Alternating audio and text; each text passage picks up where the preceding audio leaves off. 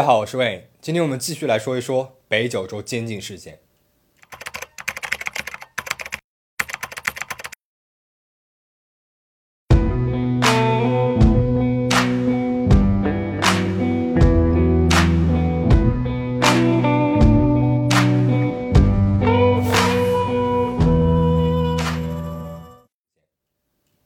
上一期我们讲到，房产中介青木因为受不了宋永泰的折磨，失去了生命。宋太太，还命令青木的女儿 A 子和快要生产的旭方纯子切割青木的身体，冲入了下水道。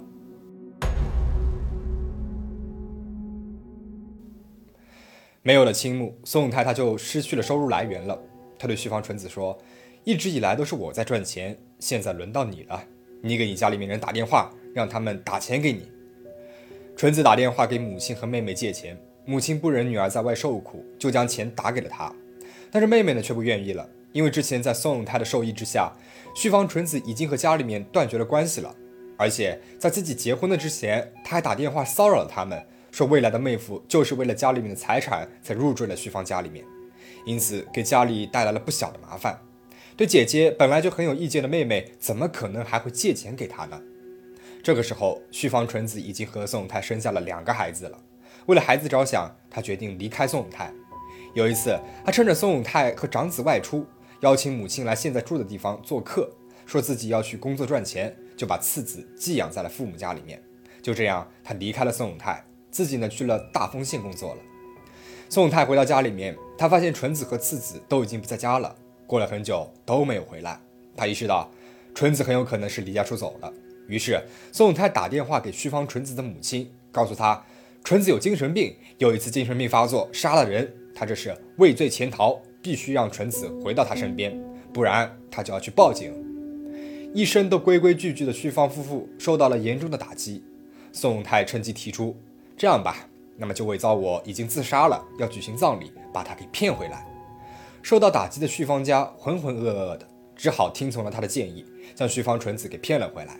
就这样，旭芳纯子又被迫回到了宋永泰的身边。宋永泰对他的虐待是更加的严重了，还逼着他和之前工作的同事打电话断绝任何联系。因为这一次的逃跑事件，宋永泰和旭方纯子的家人说：“我在考虑和旭方纯子分开的事情，但是我们交往了这么久的时间了，而且又育有两个孩子，分开也不是一下子就可以说清楚的事情，需要面谈。”于是，旭方夫妇从九流米市来到了小仓市的公寓。答应给宋永泰一笔高额的分手费，原本以为事情到这边就结束了，但是这不过是宋永泰欲擒故纵的伎俩罢了。在双方谈好条件之后，宋永泰提出两个孩子要跟着他，把孩子当成命的旭方纯子当然是不会答应他的条件的，于是分手的事情就不了了之了。宋永泰又提出，现在我要帮着你们包庇杀人犯，你们不给我封口费的话，我就要去报警。旭方家人考虑到了舆论的可怕，就马上答应了宋永泰的要求。之后，宋永泰又以各种名义从徐芳家里面敲诈了大量的钱财。徐芳家因为这段时间经常晚上从九流米市跑到小仓市，在宋永泰的公寓里面一待就是一晚上。宋永泰呢也会常常晚上和他们喝酒聊天，聊到很晚。在酒精作祟的状态之下，徐芳家人透露了不少家里面的情况。这让宋永泰掌握了更多要挟他们的把柄。宋永泰为了进一步的掌控旭方纯子的家人，和旭方的父亲说要把旭方纯子杀人现场的下水管道给换掉，这样呢，警方就查不出来证据了。同时，也让旭方纯子的妹妹把杀人房间的毛巾也换掉。其实，这都是宋永泰在拖他们下水。他们做完了这些之后，宋永泰就威胁他们：“你们做了这些，也算是杀人犯的帮凶了。不听我的话，我就要去报警。”通过这些方法，宋永泰一步一步地将旭芳一家人控制在了自己的范围之内。他让旭芳一家人给他钱，不给的话就用电棍电击他们。这个时候，旭芳纯子妹妹的丈夫看到妻子和岳父岳母每天晚上都出去，一直到第二天早上才回来，觉得十分的好奇。于是有一次和他们一起去了宋永泰在小仓市的公寓，这才知道了其中的缘由。原本同为旭方家族的一员，妹夫最应该做的就是将这一大家子的人从孙永泰这个恶魔的手里面拯救出来。然而，还是抵不过深谙别人心理的宋永泰。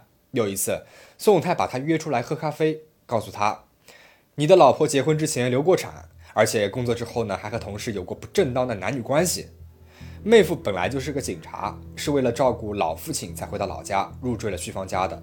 家里面本身呢也是比较传统的家庭，夫妻关系啊可以说本来是不太好的。乍一听这些消息之后，可想而知是受到了极大的刺激。然后宋永泰又挑拨了妹夫和岳父母之间的关系。他说：“你已经入赘了旭芳家里面这么长时间了，但是你看他们一直都没有将土地过户到你的名字之下，而且在家里面也经常使唤你做这做那的，想来也是没有把你当成一家人看待哦。”这一挑拨，原本就不太好的关系自然是分崩离析了。在宋永泰的怂恿之下，妹夫将原本就受到了虐待的岳父岳母和妻子又殴打了一顿。甚至还掐住了妹妹的脖子，差点把她给杀死。而反过来，宋永泰又和妹妹说，妹夫不解风情，不尊重女性。就这样，在他的两面挑拨之下，一家人的关系越来越差了，对彼此的憎恨也是增加了。因为宋永泰在妹夫面前巧舌如簧，妹夫把他当成了唯一能够说这些话的朋友。他和宋永泰说：“我也想经常过来，只是家里面的小孩子没有人照顾，哦，不放心。”听到这些的宋永泰呢，立马表示。可以将两个孩子一起带过来住，住在这边，就这样步步为营，将旭芳纯子一家六口人都骗到了他所在的小仓市的公寓里面。宋永泰用旭芳纯子杀人的事情威胁旭芳家族，又利用他们之间各种各样的矛盾，要求他们给他钱，如果没有按照他的要求来做的话，就用电击惩罚他们，或者限制他们的饮食和大小便。在之后的一段时间里面，旭芳一家都处在他的淫威之下，被电击惩罚怕了的一家人，也从来没有想过要团结起来一起反抗这个恶魔，只想着要遵循宋永泰的命令，让自己免除被电击的痛苦。而就是这种态度，让宋永泰进一步的加重了对他们的虐待行为。几个月后，旭芳纯子的父亲因为刺激障碍住了院，病还没好就被宋永泰给强制出院了。而在被监禁的这段时间里面，旭芳的父亲和妹夫啊，上班时开始频繁缺勤，妹妹的两个孩子也经常缺课。父亲为了提供给宋永泰金钱，还从农协借钱；母亲呢，也从金融机构贷款。宋永泰甚至还让妹夫俩从公司辞职，这样他们就能够拿到辞退金了。宋永泰抓住他们每个人的弱点，让他们自己内部起了争执，自己呢不参与实际的虐待行为，只是用言语怂恿和控制每个人，让他们按照自己的要求去虐待别人。在这种长期的高压状态之下，旭芳纯子一家人已经是和正常人的思维不一样了，每天想着的就是如何能够避免自己被虐待。一九九七年十二月二十一号，因为之前宋永泰怂恿旭芳父亲卖掉老家的土地，却被老家的亲戚阻拦，没有成功的卖掉。宋永泰将这一责任推卸给了旭芳父亲的身上，要求旭芳纯子对自己的父亲实施电击行为。年迈的父亲经过长时间的虐待，身体已经是到了极限了。不久之后就衰弱致死。父亲死后，宋永泰又将旭芳纯子和妹妹的女儿将旭芳父亲的尸体分尸，还对妹妹的女儿说：“就是因为你说过爷爷这么严厉，为什么不去死？这样的话，所以爷爷才会死的。”后面的几个月，因为经过太多次的电击和虐待，并且经过丈夫的死亡，旭芳母亲的精神状态出现了异常。旭芳纯子和妹妹夫妇提出可以将母亲送到精神病医院，或者让她搬到其他的地方居住。却被宋永泰给拒绝了。宋永泰暗示他们，如果在过程当中被别人看到，或者是听到了什么，都不太好解释。他说：“万一母亲出去说了一些什么，那你们可能都是要坐牢的。”哦。旭芳纯子说：“那怎么办？”宋永泰说：“母亲现在这样经常大吼大叫的，也会很容易被邻居发现的。你们说怎么办呢？”徐芳纯子迟疑了一会儿说：“那要不把母亲杀了？”宋永泰说。这是你们的家事，你们自己解决。妹夫说：“母亲有可能会康复的，还是先看看情况再说吧。”宋太却和他们说：“现在你们母亲还不是很严重，你们还可以控制住。但是之后控制不住她的话，会很麻烦。那样的话，你们要怎么杀了她呢？”旭芳家人听信了宋太的话，但是更多的可能是对于被电击的恐惧。之后，他们决定要杀害自己的母亲。旭芳纯子和妹妹夫妇在房间里面找到了一根电源线，旭芳纯子和妹妹压住了母亲的身体，然后妹夫用电源线将母亲给勒死了。旭芳母亲死后又过了差不多一个月，到了一九九八年的二月十号，妹妹经过长时间的电击和性虐待，耳朵是已经基本听不清了。在他们搬到另外一处公寓之后，宋永泰和旭芳纯子说：“你妹妹好像变得有点奇怪了。如果她变成了和你母亲那样怎么办呢？”言语当中暗示旭方纯子和妹夫妹妹的存在是一个危险，同时也暗示妹妹必须消失。这就是宋永泰厉害的地方，他太会抓住别人的心理，利用别人的心理弱点来达到自己的目的了。之后，宋永泰说自己要去睡觉了，要求旭方纯子和妹夫在他醒来之前想好对策。宋永泰想要什么对策呢？徐方纯子和妹夫都摸不准宋永泰想要表达的意思，但是却担心去问的话又会被他惩罚，因此呢，他们商量，就算现在我们不同意杀害妹妹，之后她也会受到更加严重的虐待的。现在杀了他也是帮他解脱了。最终，他们决定将妹妹杀死。这次由妹夫勒住了脖子，妹妹的女儿压住了他的腿。妹夫的女儿说：“和妈妈做最后的告别吧。”妹妹在这一瞬间清醒了过来，看着妹夫说：“我这是要死了吗？”妹夫在勒死妻子之后，一边哭着和妻子说对不起，一边唾弃自己作为一名当过警察的人，居然杀死了自己的妻子。在这种精神打击和身体虐待之下。妹夫的身体状况也慢慢的变差了，他开始上吐下泻，即使吃了药，情况也不见好转，到最后连起都起不来了。一九九八年四月十三号，妹夫在浴室里面喝下了安眠药和一罐啤酒之后，因为身体衰弱而死亡了。而旭方纯子当时看到妹夫的身体状况，不是没有想过要带他去医院，只是想到之前母亲住院的方案已经被宋永泰给否决了，这次就算提出来也是不会被允许的。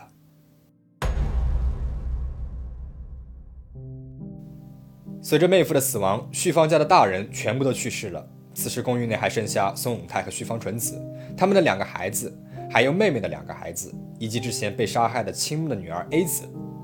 在自己的父亲被杀害之后，A 子一直负责照顾宋永泰和旭方纯子的两个孩子，因此呢也没有受到特别严重的虐待。但是妹妹的两个孩子就没有那么幸运了。妹妹的儿子年仅五岁，因为年纪太小了，所以之前这些杀害行为他都没有参与进来。但是宋永泰并没有放过他，除了偶尔的虐待之外，在旭方家人都死亡之后，宋永泰对旭方纯子说：“他现在还小，可能不太懂，但是长大之后想起来这些事情，难免不会来找你报复的，还是趁早解决了比较好。”旭方纯子想的是，即使侄子生存了下来，面对的也是无休止的虐待，还不如早点解脱了好。于是他同意了宋永泰将侄子杀死的想法，他提出自己一个人来杀死侄子。宋永泰呢，却命令侄女，也就是妹妹的女儿，还有 A 子一起来参与。侄女哄骗弟弟说要把他带到妈妈那边去，然后三个人呢合力将弟弟给杀害了。